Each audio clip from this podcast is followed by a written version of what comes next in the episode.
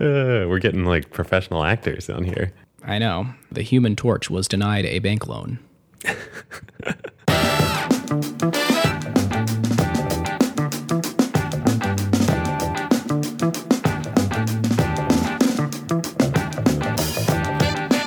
Welcome back to episode 40 of Acquired, the podcast about technology acquisitions and IPOs. I'm Ben Gilbert. I'm David Rosenthal. And we are your hosts. Today we are covering the 2008 merger of Activision and Vivendi Games, the parent company of Blizzard Entertainment. We've got a pretty wild, uh, wild episode because these companies have had a, a crazy history. That's um, it's got a lot of uh, a lot of ins, a lot of outs, a lot of what have yous, and it's really been kind of a winding path. Has a lot of confusing names. So um, we will try and demystify the winding river that is Blizzard Activision. Yeah, yeah. I mean, you'd think that uh, you know if you look at this like merger happened between these two huge game companies, you know, Blizzard and Activision, and you know, probably Blizzard was like, you know, another public company like Activision had a normal path there. You'd think maybe IPO'd at some point. Nope. Turns out that they have been subsequently owned by the publishers of the Math Blaster software. Remember that, Ben? Oh, uh, yeah. Back in the day the holding company that owned Ramada and Days Inn hotels in the US, and then the one of the French national water companies created by Napoleon III during the Second Empire in France. we'll get into it on the show, but we will. This we is will. going to be fun. Indeed. Before we dive in, we are skipping the part today where I usually ask you for Apple Podcast reviews and the part where I tell you about our Slack with a very, very important message we are doing our first annual acquired audience survey. So, whether you're a first time listener or a long-time fan, we would love to hear your thoughts. And this is incredibly important to us and the future of the podcast. So, even more so than any sort of sharing with your friends or reviews, this is the one thing that we are asking you guys to do, please, as listeners, to give us your feedback. And you'll be able to find that at acquired.fm slash survey. So let me take a moment and say it's incredibly important to us to understand you guys, our audience, for a few reasons. Number one is sort of the most obvious is we need your feedback to make the show better. We need to understand what you like, what you don't like, what sections you skip. Um, as we all know, as we've covered on this show, we don't get great analytics, so we don't understand. You know, do you guys hate the carve out? Do you think the conclusion's boring? It's going to be really helpful for us to sort of understand that from your feedback. We'd like to understand who you are so we can better tailor the content and the guests uh, of our of each of our episodes to you guys.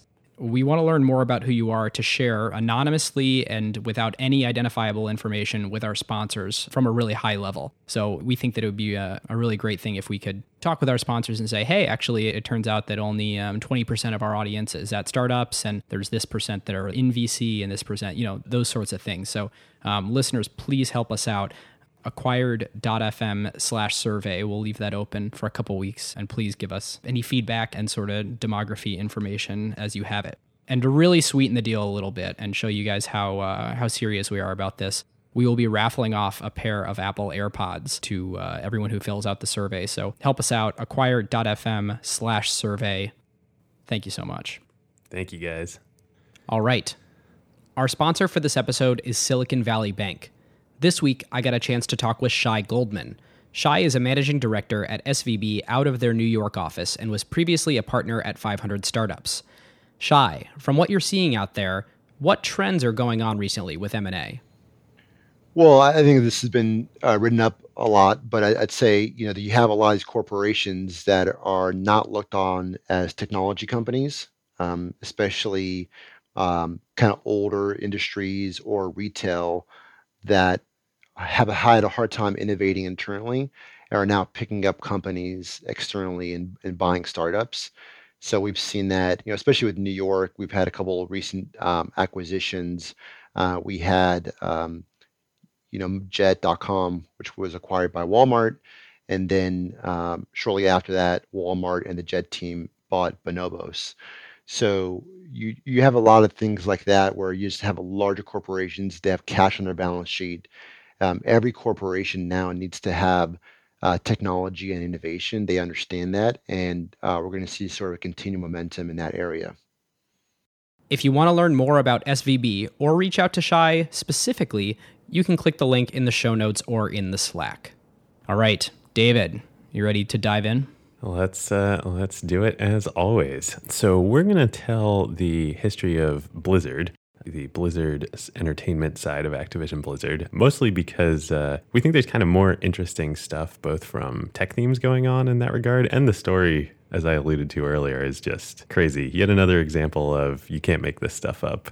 um, so Blizzard was started initially as a company called Silicon and Synapse by three college friends from UCLA right after they graduated in 1991.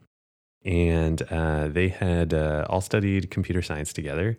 Uh, Allen Adham, uh, Frank Pearce, and Mike Morhaime and uh, they they love video games and they wanted to get into the scene and they decided kind of hey rather than working for someone else this industry's young like let's start a company and so they did and they started out at first not actually making their own games because they just graduated from college. They didn't really know what they were doing.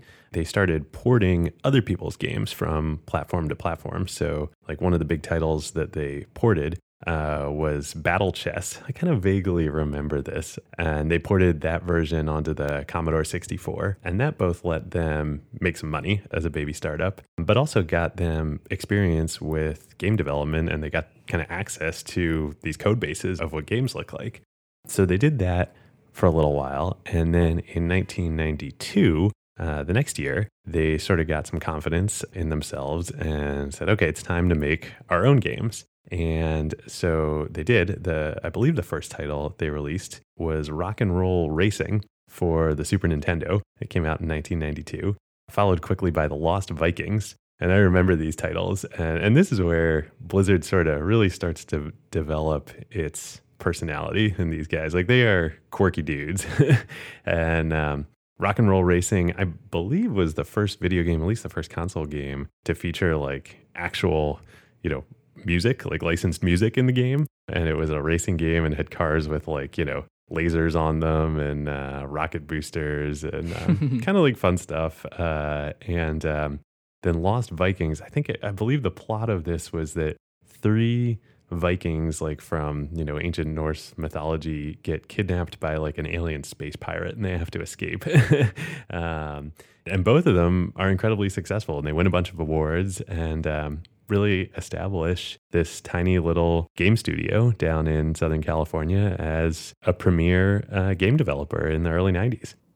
Yeah, you know, early innings of uh, of computer gaming, sort of after the the original console wars, but you know, long, long way before the uh, the esports crazy MMORPG world we live in today. Yeah, a shadow of what would be to come. But this is where gaming was at in the in the early '90s, and you know, Super Nintendo that was the big uh, big platform. Another thing happens in 1992, though, that ends up having a big impact on the future Blizzard and that is that another game developer called Westwood Studios releases a title for the PC called Dune 2, uh, which is based on Frank Herbert's classic sci fi novels, uh, the Dune series, which are awesome, um, by the way. And uh, Dune 2, the game, I don't think becomes super, super popular, but it's the first real time strategy game, first kind of top down perspective, you know, resource management strategy game that comes out and it's actually the predecessor, Westwood, the studio that developed it. They would go on to develop the Command and Conquer franchise, which I totally remember playing too, as sort of a you know more uh, modern military themed sort of you know competitor to what Blizzard would ultimately develop, which is Warcraft and Starcraft. Yeah, and for listeners, we should demystify some of the uh, acronyms. And a real-time strategy game is commonly known in the um, in the gaming industry as RTSs, and the phrase that I mentioned earlier, these MMORPGs, are born out of RPGs, which are role-playing games, and the MMO is massive multiplayer online. Yep. So we will we will get to the MMO in a second. But so that was 1992. Dune 2 comes out, and the Blizzard guys, uh, they're fans of it, and they start playing it and say, "Hey, you know, we should." Uh, we like this. We've got some ideas. We can do an RTS real time strategy game of our own. But before that comes out, and that would end up being Warcraft, the first Warcraft, they, uh, in 1994, go through a couple things. Well, first, they change the name, not to Blizzard, but to Chaos Studios, which is what they want to be known as. Uh, but then it turns out that uh, there's already another company that has another software developer that has Chaos Studios. Mm. So they have to change again and they settle on reluctantly Blizzard. Um, and they had actually changed, did that second name change after they got acquired.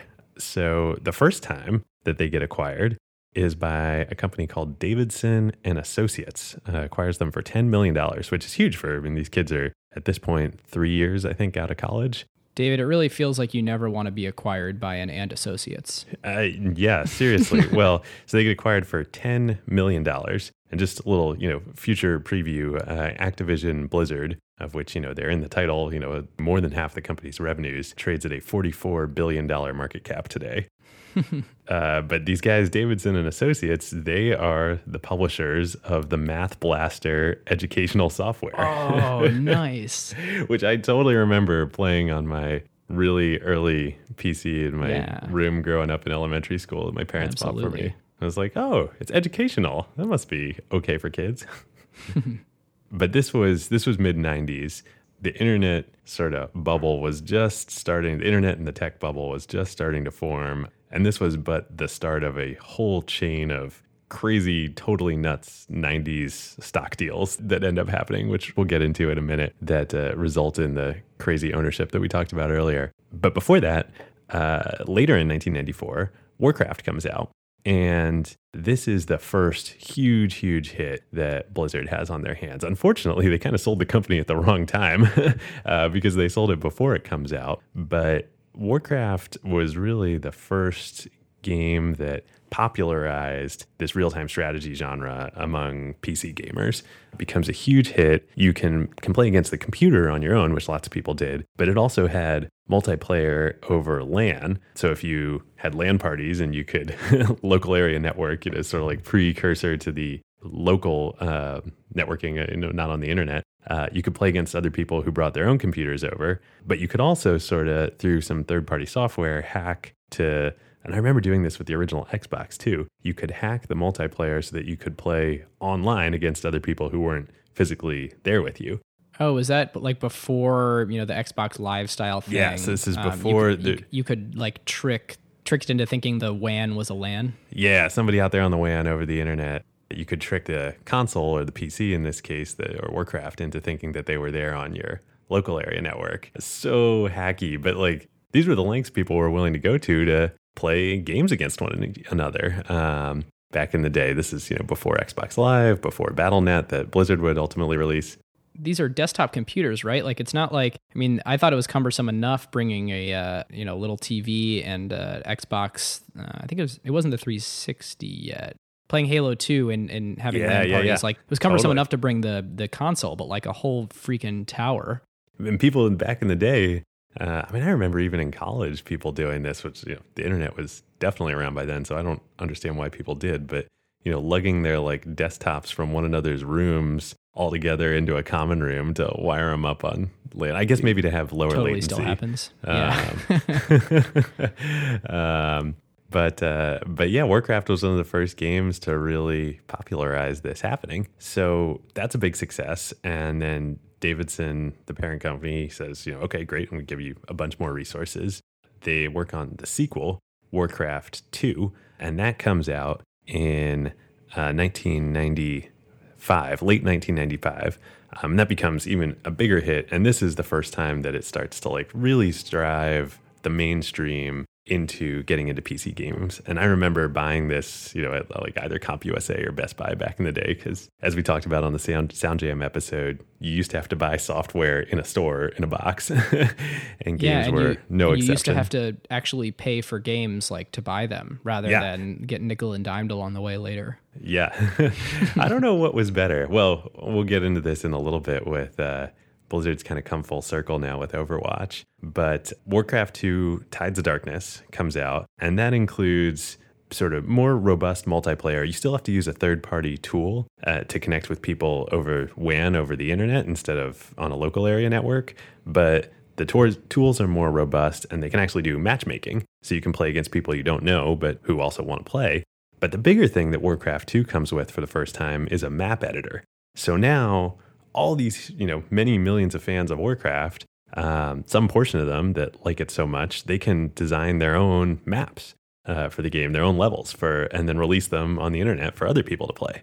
And we'll see in a little bit this comes back and actually spawns a whole new industry. Mm-hmm. Um, but this is a major, major innovation. You're talking about with the Warcraft 3 mods? Yeah, I'm talking foreshadowing Warcraft 3 mods. And That comes that comes a little later. But Warcraft 2 is the first game that isn't just there's sort of three aspects to it. There's like the the solo single player campaign you can play against the computer, you can play against your friends over a local area network or online.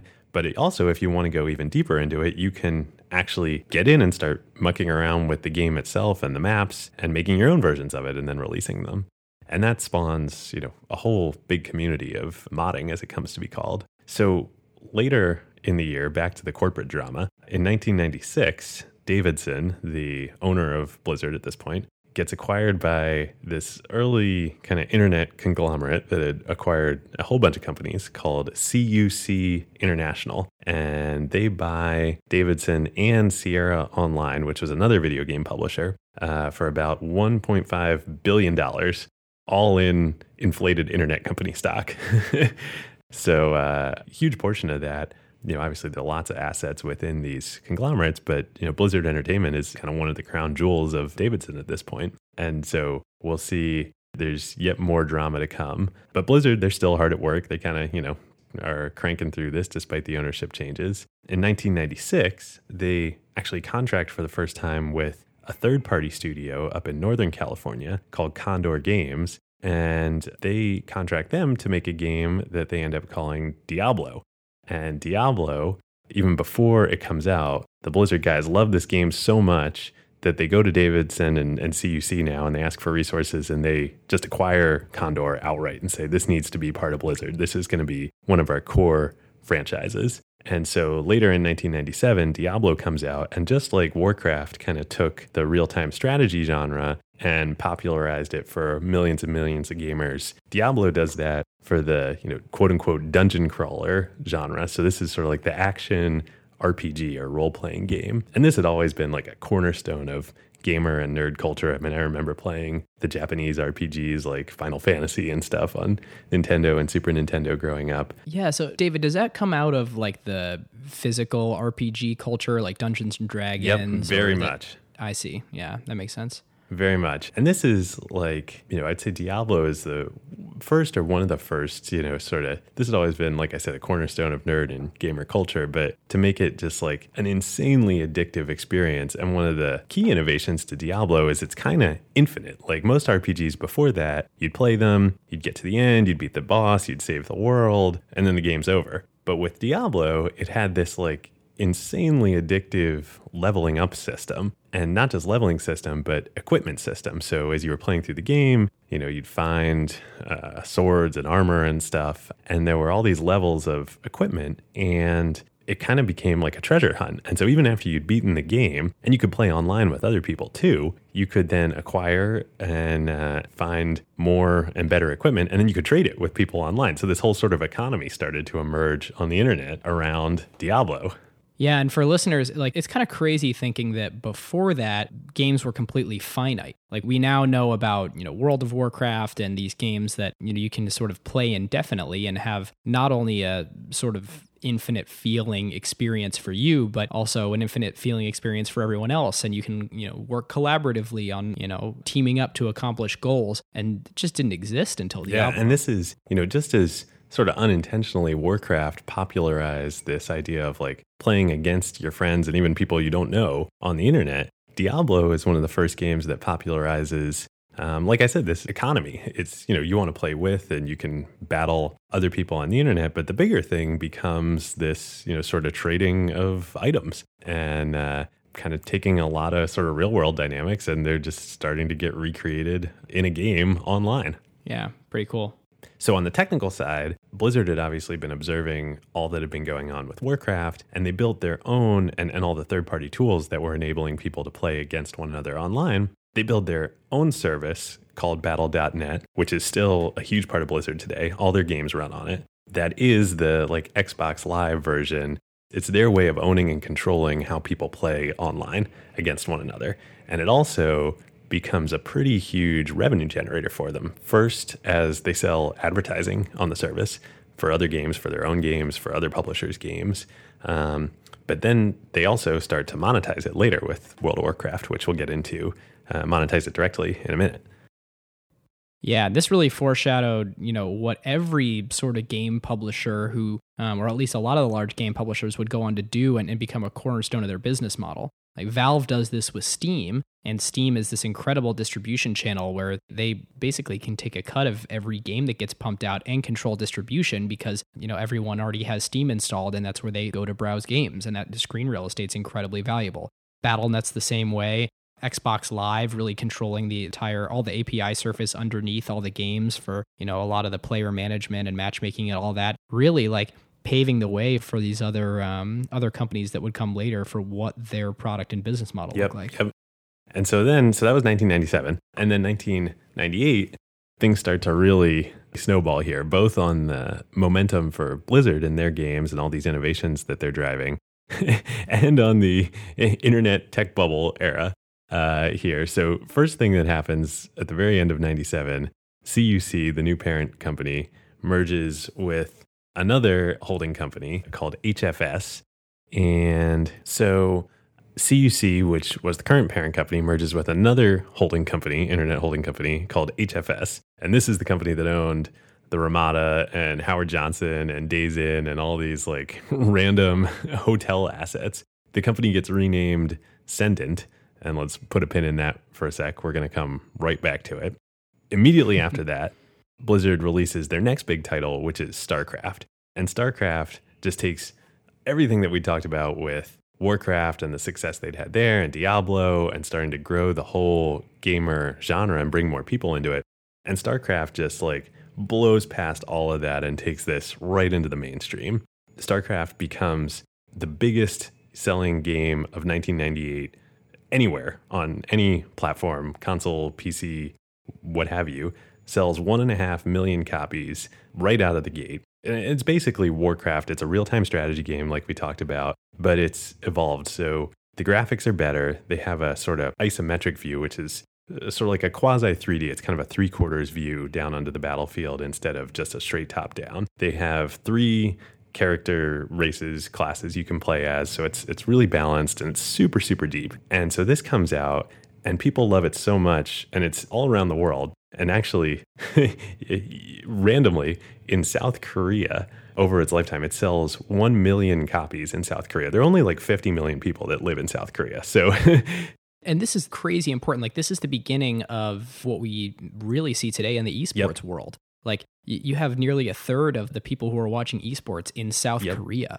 Like it is the world epicenter for this. There is the um, um, the South Korean government has rules and regulations around these live tournaments. I mean, it's a part of the public fiber of the company. Yeah, so or I'm sorry, of, of, the, the, country. Of the country. And, and, and this is I mean, that's what we are getting to. This is the birth of you know, which is now being ironically sort of re-exported back to the US and the rest of the world with what's happening in esports now. But this is the, the moment that's the birth of esports, and it becomes so popular in this, you know, relatively tiny country of South Korea that like television channels get devoted to showing StarCraft tournaments. Uh, people start like quitting their jobs and playing StarCraft professionally. There are all these what otherwise would be called internet cafes that pop up all around the country that are called PC Bangs, and they're just dedicated to their rows and rows of computers. And you go there and you log in and you play StarCraft.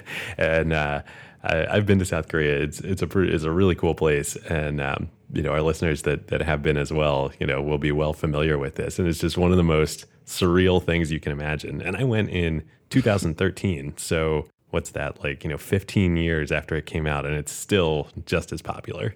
Crazy. Totally crazy. Um, so that happens. Blizzard is now enormous. And at the same time, I mentioned that the parent company had just been rolled into this third holding company, Cendant. it turns out that they were cooking the books on their accounting. They were a public company and like total Enron style. Like they are basically the Enron of the tech sector. And the company totally implodes. Like there was, you know, they were falsifying revenue and earnings and just making up all sorts of stuff. And uh, as a result of that, they end up divesting all their assets and they sell all of their games division to a French publishing company called Havas. And then Havas turns around. This is still 1998, uh, and gets acquired by another French conglomerate called Vivendi, which started in 1853 as the Compagnie Générale des Eaux, uh, the National General Company of Water, by imperial decree of Napoleon III, and it was like controlled all of the water utilities in you know most of France. God, it is great, David, that you just spent all that time in, in I know France. it's Like, perfect. really doing wonders for our pronunciation literally the show. preparing for this show. And here, like, this is an unbelievable company history of just conglomerate to conglomerate, handing it off, rolling it into so new division, 90s. spinning it out as its own. And to really put the cake topper on it, I didn't even realize this when I was doing the research because it seemed so out of left field. But the next thing that Vivendi did when, you know, after they bought Havas was actually buy Seagram's. Yep. The like Like the Seagram's, gin. you know Yep. Seagram's, like the beverage which itself company. Yeah. owned Universal Studios. yes, that's the best fact I found. Amazing. I mean, and I, I mean, this you know is super personal throwback for me doing this and really fun because I it was a few years later, but um, but it was right before the Activision and Blizzard merger happened. Right out of college, my first job was doing media investment banking on Wall Street, and like this is what everybody like all these bankers were running around like you know covering and going and talking to you know Vivendi, this French conglomerate which owned Universal Studios, which made movies, obviously, and Blizzard, which was huge, and like you know trying to you know advise on these deals that were all happening, and uh, you know obviously it ended up happening with Activision, but uh, so funny. Yep. Yep. Uh, It's funny. I, when I was reading through this, like listeners, we were deciding whether or not we were going to sort of like do this part of the show where we talk about they bought this and then they bought that and then they bought that because it's almost like that part of the like for anybody who's read like the, the Old Testament, you Yeah, skip over those literally parts like that the are Old like so and so begat so and so begat so and so begat so and so and you're like yeah yeah yeah yeah.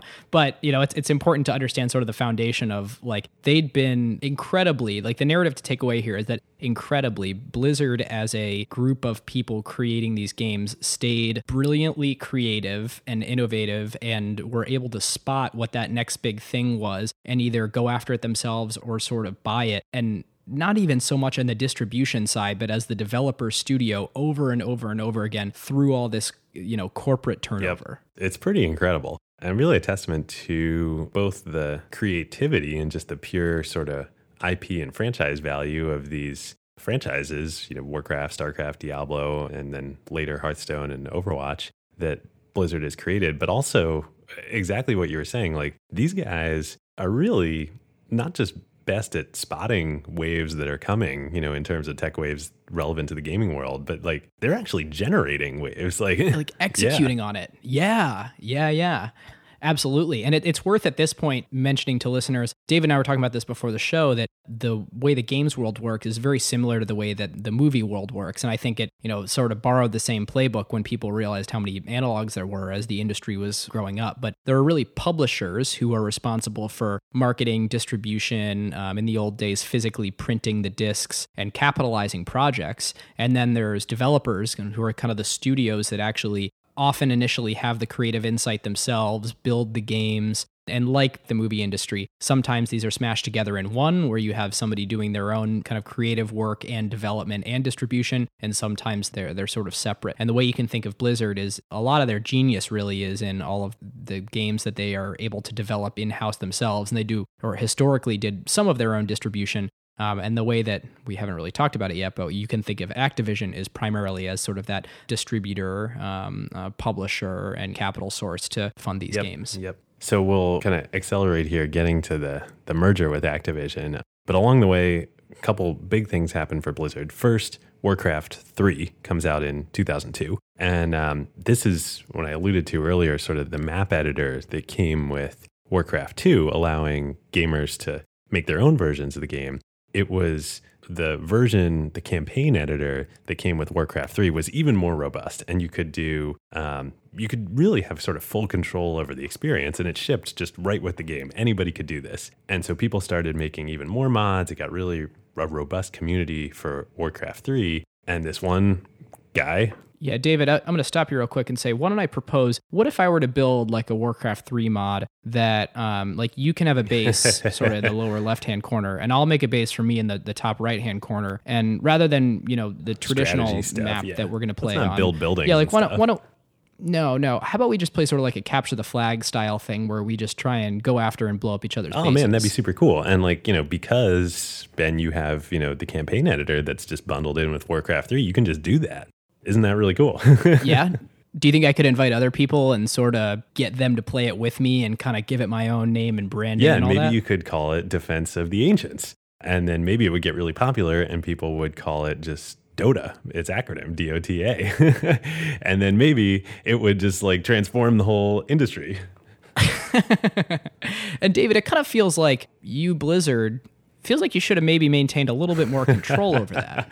well, it does feel that way. So Blizzard, you know, they really mean it when they're giving everybody control. And so, you know, everything we just described, of course, did happen. And in 2003, a member of the mod community named Eel, uh, I may be pronouncing that wrong, E U L, he creates a mod, a map uh, that he calls Defense of the Ancients. And it is the multiplayer online battle arena genre, which is now if not the biggest, one of the biggest portions of the whole gaming industry. I mean, this is the roots of League Yeah, of Legends, of Dota 2, of Heroes of the Storm, which Blizzard does itself. Um, and it all just starts in the mod community. Yep. Um, it is over 50% between uh, League of Legends and Dota 2. And for listeners out there, if you've heard people throw around these games, but you're not a gamer yourself, if you ever want to Google a screenshot of League of Legends and a screenshot of Dota 2 and look at it, you're going to be like, your mind's going to be blown by that these are number one, separate Yep. games, number two, made by two completely different companies. Like you look at these and you feel like they're indistinguishable. And then obviously you play them and you start to understand the differences. But it is just mind blowing to me that the format was so popular and yet the way that it all played out, it didn't consolidate on, on one Well, single and game. number three, your mind will be blown by Blizzard has no involvement with either League of Zero of Legends them. or Dota 2. um, but they really mean it. I mean, it was the IP that these people, you know, created, and neither of them um, are the actual IP of Defense of the Ancients, the first uh, initial mod. there's a long and very fascinating history that you can look at some really great Reddit threads for about this. But the short story of what sort of happened here is Dota got really popular. It was a Warcraft 3 mod, uh, it was Blizzard's IP. People uh, wanted to build a second Dota and, and started to build what became Dota 2. Actually, I'm not sure if I'm getting my timeline right, but uh, somewhere along the lines there, some people sort of spun out and uh, decided that they wanted to start creating their own Dota-like game, but that that sort of didn't have a lot of what they th- believed to be the flaws of Dota, and so they started creating League of Legends, and then ended up founding uh, founding the company Riot. Yep. Um, well, we'll we'll come back to the, all of that uh, in a little bit, but um, super interesting. I mean, this is all starting in 2003, and Blizzard is completely not focused on it. They're focused on what comes out in 2004, which is World of Warcraft, which is just another. And again, it's it's kind of mind blowing. Like so many huge waves in the gaming industry all come out of Blizzard. World of Warcraft, there had been MMOs, quote unquote, massively multiplayer online RPGs, MMO RPGs, before World of Warcraft. But this becomes just an enormous phenomenon. And it comes out in 2004 and grows over time to over 12 million monthly subscribers that are playing World of Warcraft. And so to play, it also revolutionizes the business model of the game industry. It's actually a subscription fee to play this game online. You pay between 12 to $15 a month. So at its peak, when it had over 12 million subscribers, Blizzard was making over $1 billion a year, every year, recurring just from this game. And the company basically goes on to full on just all World of Warcraft support mode. They don't release any other games until 2010. They're just running this Yeah, one game. you? Yeah. I mean, it's it's the best business model innovation to happen in games, um, you know, since games. and they largely had it all to themselves. I mean, this was a time when, yes, they had the business model innovation, but you want to talk about value creation, value capture. They were capturing all of it. Yep. And while they were working hard on both supporting the servers to keep this game going and releasing new content that they were making at Blizzard for the game, it really was a community. The reason people played and the reason they kept coming back year after year after year wasn't the content that Blizzard was putting out, it was the other people in the game and this community. And so it really was brilliant that all this money they were making, of course they were investing to keep the game, you know, running essentially, but the content and the experiences were coming from other people who were playing the game. Wow. Um, totally wild. So this is all the backdrop to the merger that happens, gets announced in December 2007. uh, which is that Vivendi, the parent company, the French conglomerate, the water company, um, announced.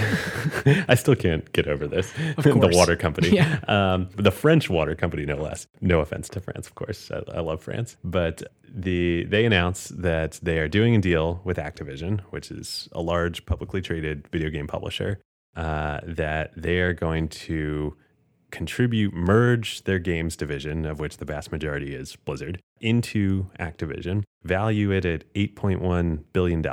And then the total new combined company will be valued at $18.9 billion. So assigning a close to $11 billion value to Activision, which is a 30%, 31% premium to where they've been trading and that combined, Vivendi is also going to invest close to $2 billion in cash into the combined company and then also fund a share offer. There's just so much corporate transaction history around this company. Like it's, it's, all, it's, it's, uh, mind numbing even to myself to say it. Um, the net result of which is that Vivendi is going to own 63% of this combined company, and the other 37% is going to trade in the public markets. So this makes the structure more complicated, not even not simpler. It's worth pausing for a minute. So, listeners, we've covered a ton about Blizzard. We're not going to do the history and facts of of um, Activision, but it's worth you know addressing real quick. Who are these Activision guys, and uh, and you know you know why are they worth approximately um, what did we decide? Eleven billion dollars. Eleven billion dollars. So Activision is a long time uh, video game publisher conglomerate. They own some studios. Uh, the Guitar Hero games, they publish those. All those cheap pieces of plastic you Yep. bought in the mid two thousands. uh, Yep, Call of Call of Duty, Duty, Crash Bandicoot, Skylanders, which Tony you know your kids probably play with now. Tony Hawk, all this stuff. And Activision's run by a guy named Bobby Kotick, who's been, I believe he actually bought the company himself in the super early days of the gaming industry in the 80s or 90s. Um, and he's been CEO forever and is just a total yeah, he's, he's grizzled one of the veteran. longest. Yep, exactly. And he's known to be, you know, passionate, ruthless, uh, true capitalist. Um, someone that that a lot of a lot of these articles described him as um, the guy that gamers love to Yep, hate. he is a, a capitalist amongst the idealists of the video game industry.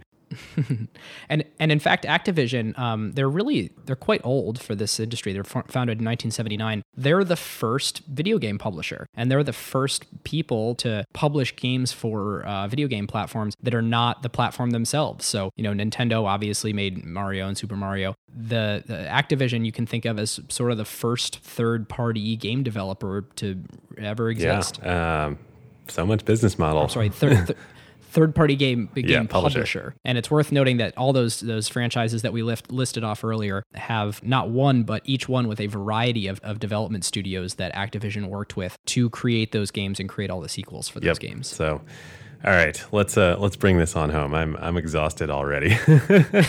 um, so when the merger happens, Blizzard is projecting in 2007 1.1 billion dollars of revenue, 520 million dollars of operating profit.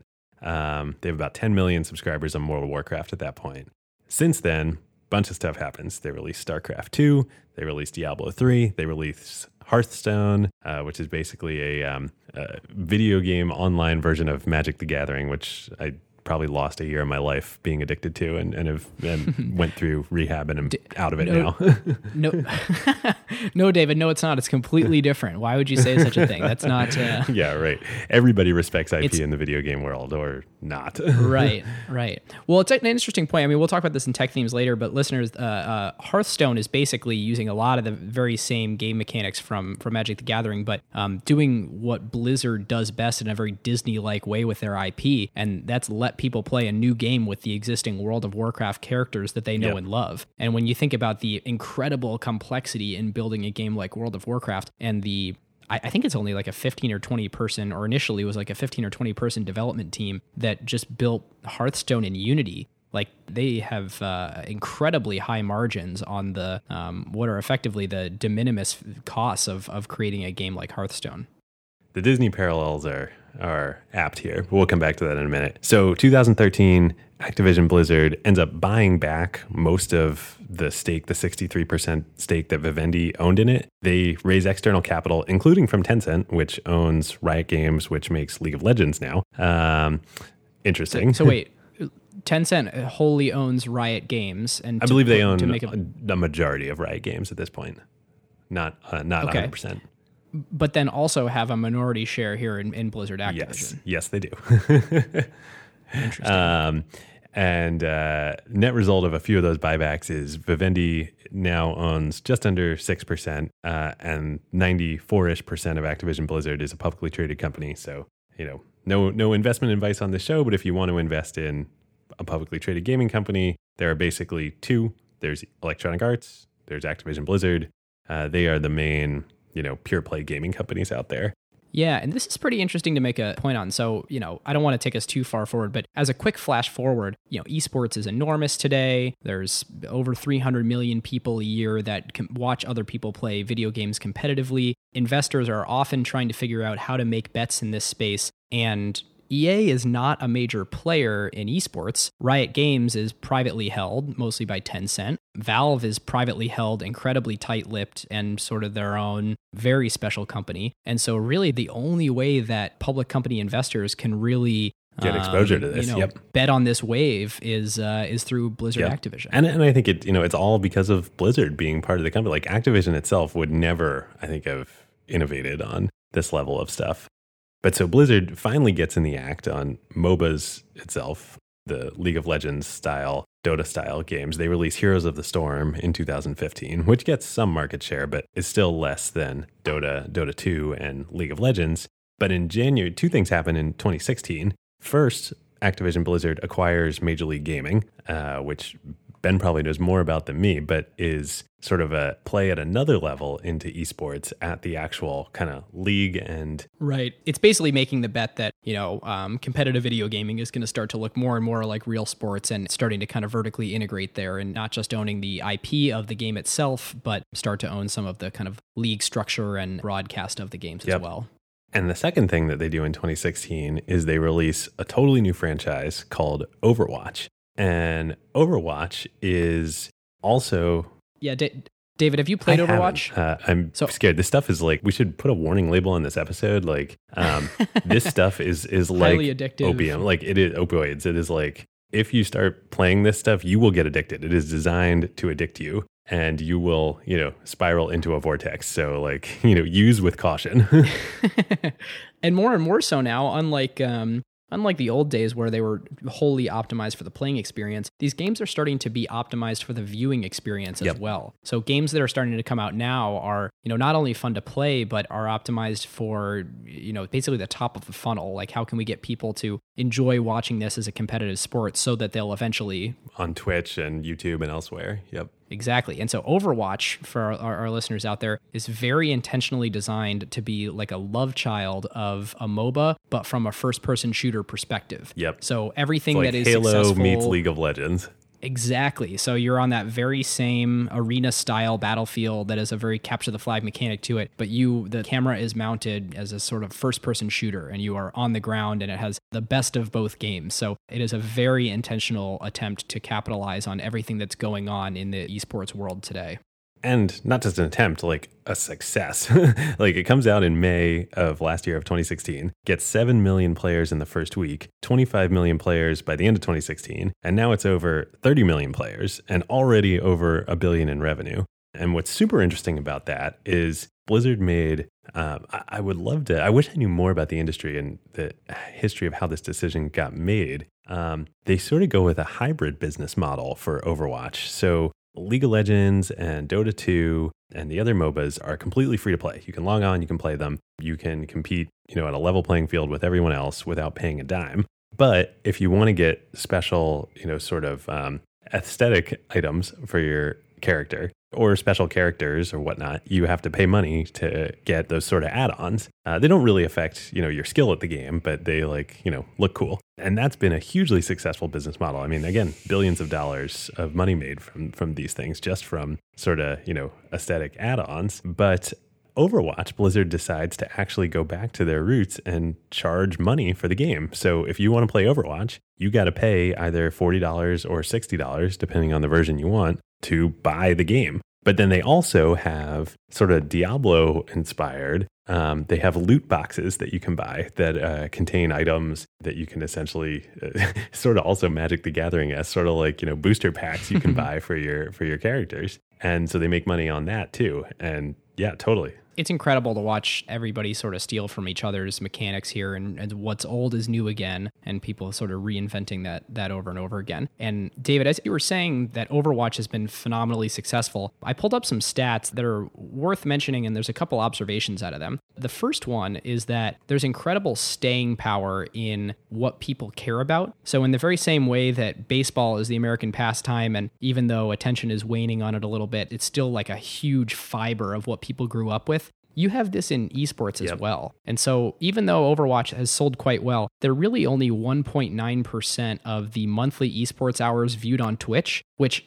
incredibly is exactly the same percentage as StarCraft 2. Like, that is an old, old yep. game that is still highly revered in uh, uh seven years old at this point. Uh, yeah, everywhere, but still a lot in South Korea. And if you look at the two biggest games, we were mentioning these MOBA style games. Seven year old League of Legends still commands 23.3% of Man. the viewing hours, and and Dota 2 has 32.2%. And it's like the you know there's these these newer games that are coming out that are really tuned to take advantage of this wave, but what it still has the majority of the attention share, and it's unclear if this will wane in the future or not is uh, is these games that people have sort of been playing for a while. Yeah, now. well, I think this is. We'll get into this more in tech themes, but starting really with the modding community for Warcraft 2 and StarCraft and then Warcraft 3, and then especially with World of Warcraft, Blizzard really brought this new approach to the video game market where it's not about just publishing a piece of software, people buying it, and then that being the end. It's that these games grow and get bigger and more in depth and make more money over time. And really brought very, you know, sort of startup company like business models to the game space. Yep. And it actually, to make another parallel to the movie industry, these games when they come out are making as much money as movies are when they come out, but they have an incredible tail of the yeah. of the ability to continue making money. So like a Star Wars comes out and it'll be I forget if that was like a, a billion dollars or two billion dollars or, or, you know something huge, and then you know it's only in theaters for yep. so long. But for example, like uh, 2013, Blizzard Activision released Call of Duty Ghosts, and on the first day sold a billion dollars into retail. Like that's insane. It's for a video game, and then they continue to make money on it um, for for quite a bit of time after that. Yeah. So you know, to wrap it up, in at year end 2016, at the end of last year, Blizzard, just Blizzard within Activision Blizzard, did $2.4 billion in revenue, which, by the way, was up from 1.6 in 2015. So the growth is insane. The growth on that huge number is insane. Yep. Did over a billion dollars in operating income. And this just blew my mind. So in combined between Activision properties like Call of Duty and the like and Blizzard, you know, also Skylanders within Activision, in 2016, consumers spent approximately, this is a quote from their earnings release, 43 billion hours playing and watching Activision Blizzard content, which is on par with Netflix and over one and a half times the amount of time that people spent in Snapchat. So, like, acquired listeners, if you think that, you know, this episode is like, man, this is a lot of crazy games company stuff, like, this is small fry, why is acquired covering this? Like, nope, this company is had one and a half times the total attention of Snapchat last year. and it's distributed in such a different way. Like when you think about Snapchat bragging about, what was it, 20 to 25 minutes a day in Snapchat, it's these short little bursts. Like when you talk to people that, that really like to play these games, a lot of the time you'll ask someone if they're a big, uh, like a big League of Legends player, and someone will say, no, I only play like two or three hours a night. and you're like, what? And then you talk to the people, they're like, yeah, I'm really into it. Like I play probably uh, uh, six, eight hours a day. Yeah. Well, then you have professionals that you know literally it's their job. Yep. Yep. Um, it's uh, it is crazy. It makes Facebook look like you know some app that you you know open like you know once a month. yeah. Um, it's true. All right. Should we uh, move on to category? Yeah, so I'd like to do category a little bit different today. I'd like to do a little bit of discussion for uh, beforehand of sort of like, you know, why did this merger happen? Like what did they see in each other and and you know, why did Activision sort of make this play to make it happen? Because, you know, Vivendi Games which Blizzard probably wanted Activision's kind of marketing and distribution. And Activision obviously, you know, looked over and, and Blizzard had hit after hit after hit of online games, games that really were you know, they were not these sort of console games that you'd play through once and be done. I mean, it was, and when I say online games, I mean World of Warcraft Yep. at that time, where it's just an incredible behemoth that kept going, kept generating revenue at an incredible scale. You know, so it's really trading sort of marketing and distribution in exchange for the ability to do these MMORPGs. Well, and I think not just World of Warcraft, even though that was very much the focus of Blizzard, like maybe this is retrospective history, but I think with all the Blizzard properties, you could see the potential for, because it was already happening in the modding community with Dota, you could see the potential for all of them to be what they've become, which is, you know, monetized over time and things that grow and don't, you know, fade, which, you know, in the, the knock on the video game industry has always been, oh, it's a hits driven business. It's like Hits-driven. Hollywood, right? And like to a certain extent, it still is in that before a game comes out, you don't really know how well that game is going to do. But Yep. with what has happened and this innovation in the industry, once it has an audience and is working, it doesn't fade; it grows. You know, like, uh, and and that's I think what Activision saw. Uh, I have to imagine what Activision saw in Blizzard. Yeah, and for Blizzard, it's kind of a hedge, right? It's the ability that, you know, number one, they don't have to pay like a separate entity anymore to actually publish and release their games. They can sort of do all of that as one entity. But the other thing is that when there's a drought between titles, like if their next title didn't really hit, they have this, you know, well funded, sort of, you know, cushy way to smooth out the, the hits driven business. Yep. Well, and also, you know, like we said earlier in the show, I think it's a huge testament to the creative energies at Blizzard that through all this nutso 90s era ownership changes and ups and downs, they kept making great. They stayed focused on what they did and made great products. But I got to imagine for them too, they're like, they must have been thrilled to get out from, you know, the former French National Water Company and be part of just a games company. Yep.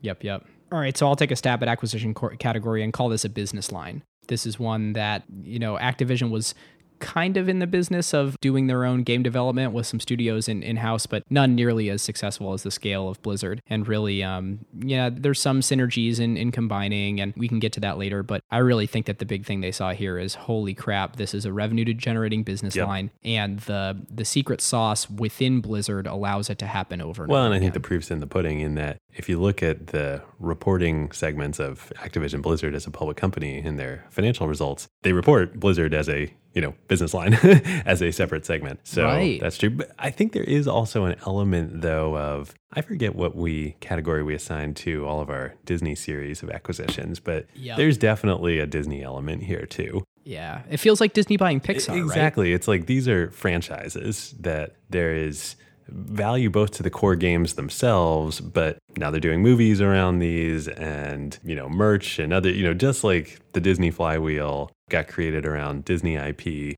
know, being Mickey and, and others over time and all the movies, you know, a, a similar thing is starting to happen around these franchises at Activision Blizzard. Yeah, absolutely. All right, what would have happened otherwise? I feel like we talked about that, you know, sort of a little bit just now, and that I can't imagine that Blizzard was super happy, you know, being part of Vivendi. And, Right, right. And and yeah, they would have continued, you know, creating and doing their thing, but seeing all of the, you know, it, it almost feels like the fruits of the labor that resulted from all the game and product driven innovations throughout the 90s and kind of 2000s are really being harvested now by Activision Blizzard in terms of businesses that they're building on top of them. Mm-hmm. And that probably would have been hard within Vivendi. Yeah, and here's the question: I, coming at it from both sides. One, on the Blizzard side, you know, would they have produced something like Overwatch without Bobby Kotick? Yep. Like, would would we see you know these very aggressive, you know, business first games rather than sort of like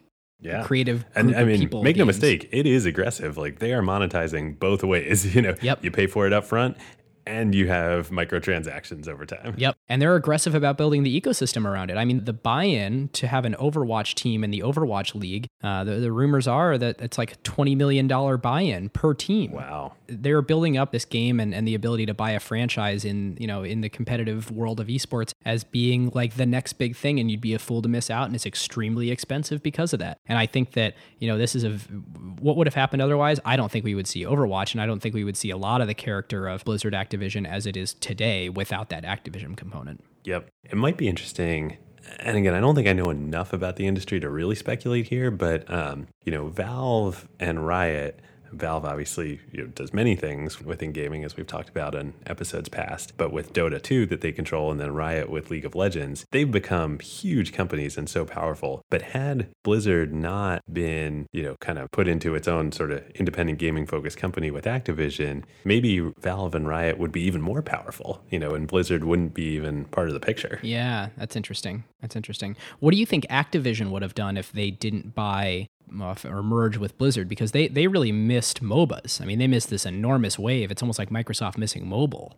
Yeah, really, they they did. I mean, and it's not to say that it, I think this is also a dynamic that happens with these waves that I think is super interesting. Is that the old paradigm of video games didn't go away either. And Activision's great at that. Like Call of Duty, you know, like you're saying, makes billions of dollars, but it just makes it in a way that is an inferior business model because it's like you invest hundreds of millions of dollars in creating the content just like movies mm-hmm. and then you release it and then you monetize it for you know a window and then it fades so like they still would have done fine right but all the growth and the innovation and the better business model that Blizzard has, they would have missed out on. Yep. And then two other things that I want to point out that I think are questions that I don't have answers for. And listeners, if you if you know about the video games industry, join us at acquired.fm in the Slack. Um, we would love to hear your answers to these. But Blizzard Activision, you know, had a as we as we put it at Pioneer Square Labs when we work on something for a long time and don't create a company out of it, a very expensive kill called Titan, where they worked on this game for a long time and it was supposed to be the next big thing, and you know it was it was killed. And it, the question is, in my mind, if it were just Blizzard, like would they have believed in it and persevered through it and shipped it anyway, or you know would the expensive project have have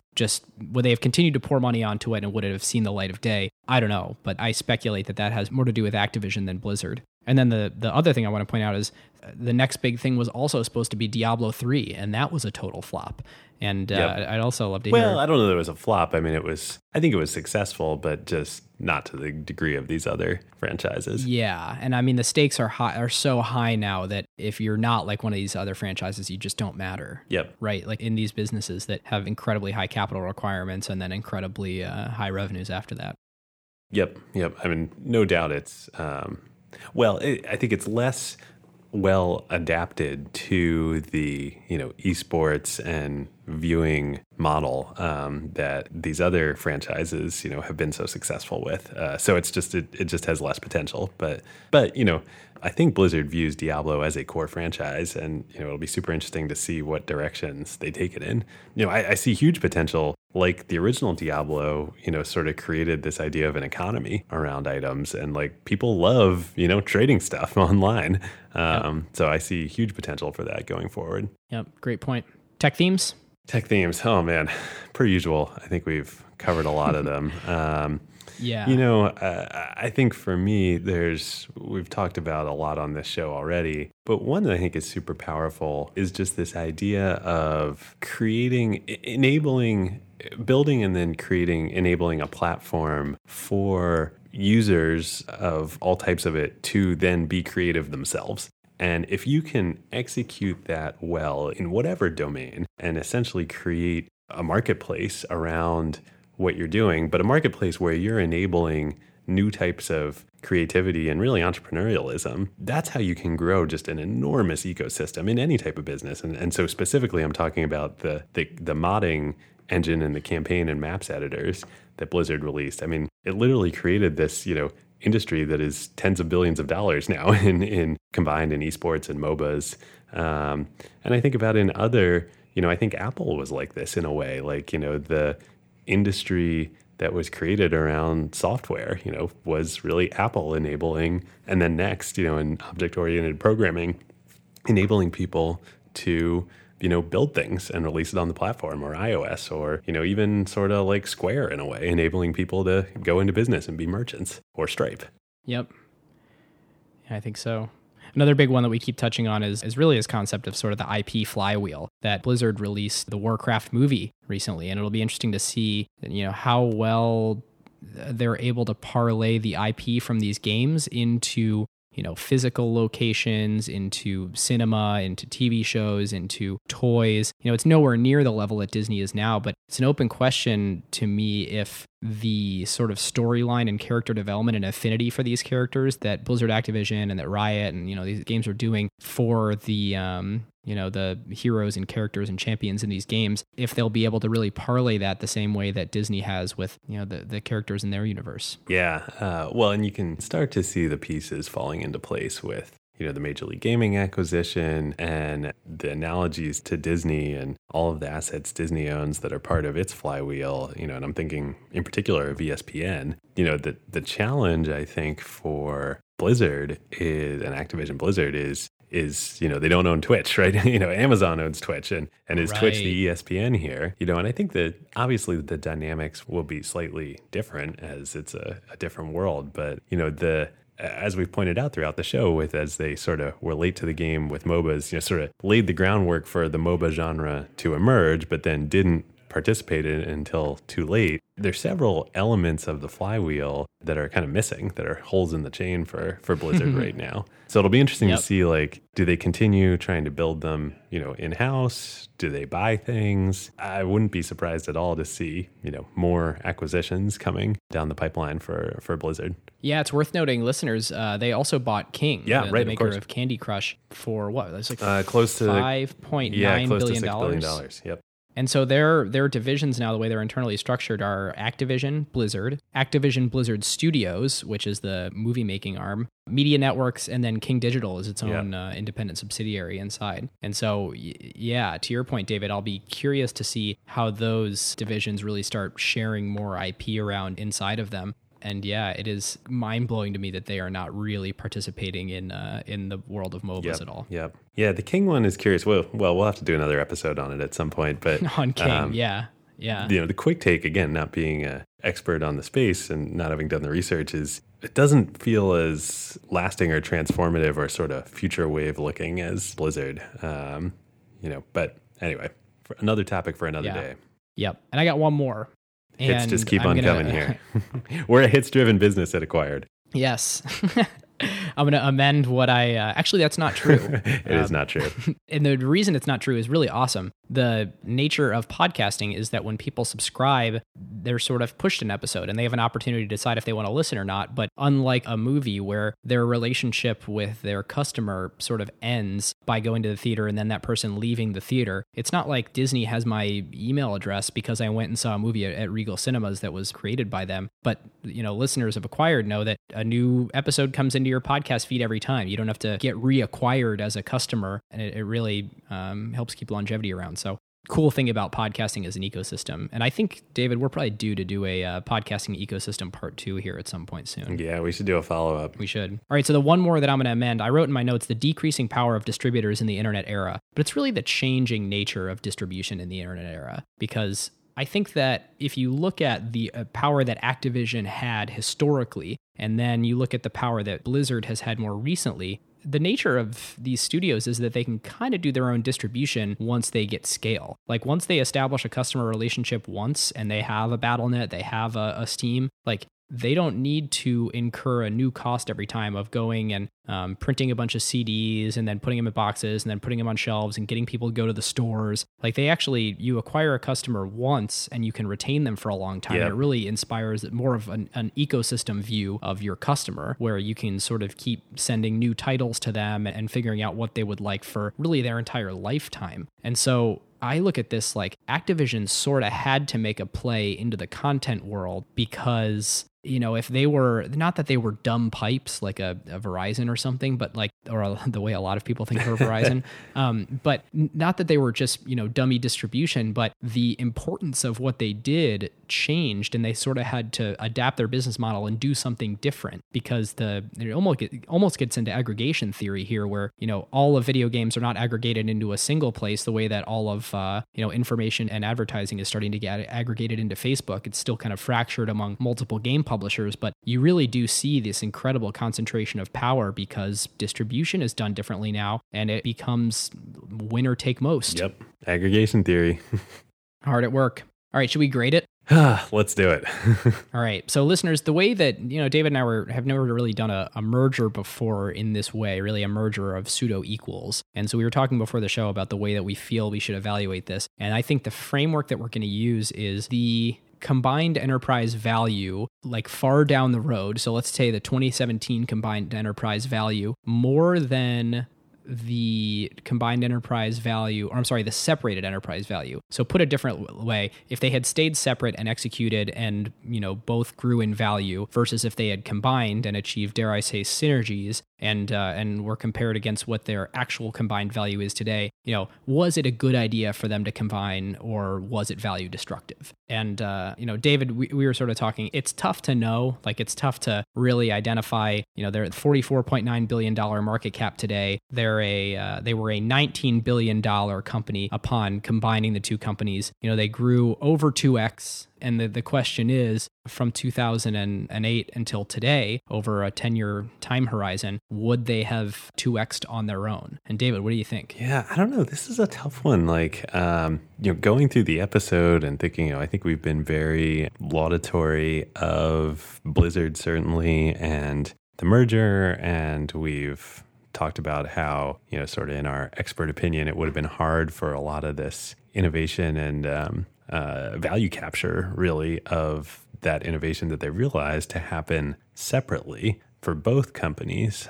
On the other hand, though, you know, I mean, this merger happened in 2008, so almost 10 years ago, and that they've only grown kind of 2x since then. I mean, yeah. I mean, now 2x on a huge base, like adding, you know, 20 plus billion dollars of market cap, like that's not easy to do for sure what if I would I mean this the years are a little uh, loaded, but you know, what if in 2008 I had put 19 billion dollars into an index fund? Yeah, right. Or, you know, 19 billion dollars into Apple or uh, Facebook. You know, well, you mm-hmm. couldn't you couldn't mm-hmm. have done Facebook then, but um, you know, it's uh, I'm actually a little surprised that the growth hasn't been larger. I mean, think about like we talked about. This is you know one and a half times Snapchat in terms of engagement, and Snapchat itself is you know 20 billion ish market cap company. So I don't know. For me, without knowing enough about the ins and outs to understand why that's the case from a valuation perspective, you know, I think just purely from a the perspective we usually take here at Acquired, which is a more operational and product focused one,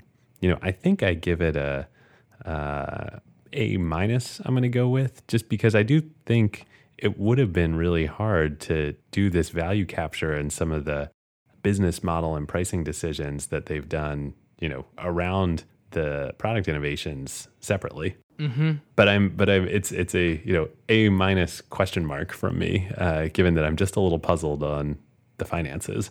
Yeah, I've been a little a little bit stumped too because I think on an absolute basis, it's been fine. Like the growth has been what you would hope for out of a 10-year investment. I think that when so on an absolute basis, it's not like they did anything revolutionary. But then let's compare it on a relative basis to where they potentially could have ended up otherwise and then uh, how other competitors were performing. So it is probably worth noting that they they're really the biggest sort of gaming company. They became the behemoth in the space. There were competitors that rose up incredibly fast in that time period. I mean, Riot Games sold to Tencent for a huge amount of money. I mean, estimates were that yeah, but sold way too early though uh, for not that much money relative to what we're talking about and relative to how big they are True. today.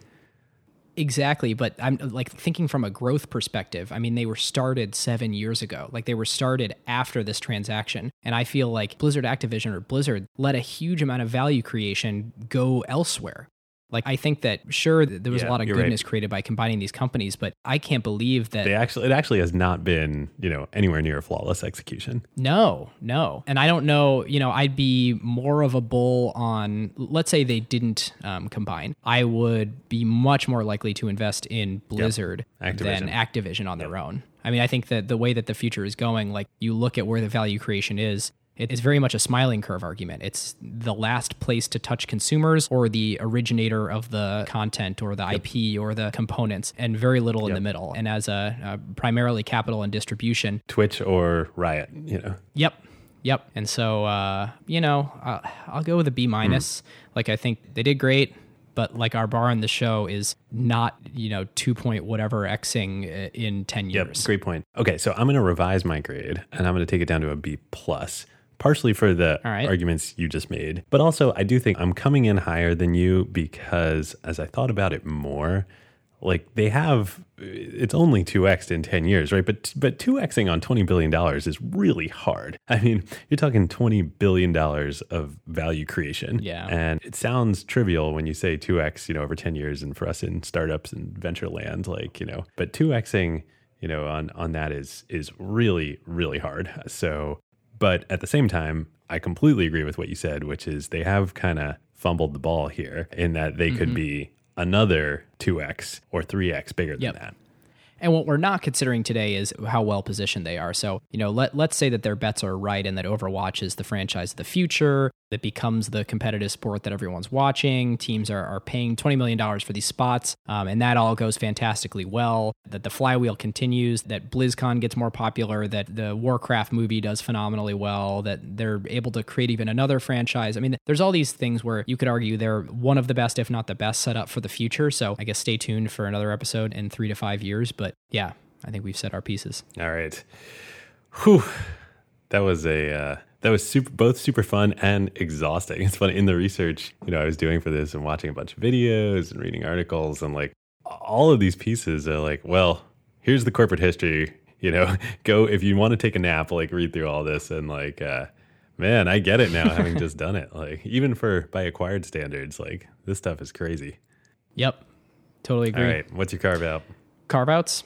All right. So my carve out is Dick Costolo appearing on uh, a podcast on uh, at, at Vanity Fair called Inside the Hive, and it's Twitter's former CEO talks about Trump's midnight tweets. And I love Dick Costolo. Like listening to that guy talk about leadership and management and storytelling and comedy is just so good. And uh, there, there's a lot of very interesting insights to be gained there about the process of taking com- your company public, which I'm sure are, uh, you guys would love listening to. But there's just so much great stuff in there about Dick's experience being in the writers' room for Silicon Valley and his time at Second City doing improv in Chicago. And uh, you know that that guy, he's just learned so many great lessons along the years, and you, you get to pick up a lot of really great sort of leadership insights. So highly recommend listening to that podcast. That's awesome. Uh, mine, uh, mine is out of left field today. Uh, I have been super busy lately, working on a bunch of new stuff, um, uh, which is exciting. More to more to come later on that. But um, but uh, so I haven't had much time for you know media consumption or anything. But uh, haven't had much time for anything. But um, Jenny and I had our annual summer bash, you know, backyard party uh, last weekend, and the the cocktail that we served, because we always have a cocktail at our parties, uh, was mint margaritas. And and the problem with margaritas for the summer, you know, is they're great, but you need a bunch of lime juice, and that's like really exhausting if you're making you know cocktails for fifty or sixty people uh, and putting it in a cooler. So thanks to the internet and to Amazon, found Nellie and Joe's 100% natural key lime juice. This stuff is amazing. It is literally lime juice from like 100% natural organic limes in a bottle that you can use in margaritas, and it is perfect. So for your summer cocktails, Wow. key pro tip. Yeah, I think we found our next uh, our next Yeah. sponsor. should reach out after We this and should. let them We know the first one's free. Real, you know, audience uh, audience overlap there.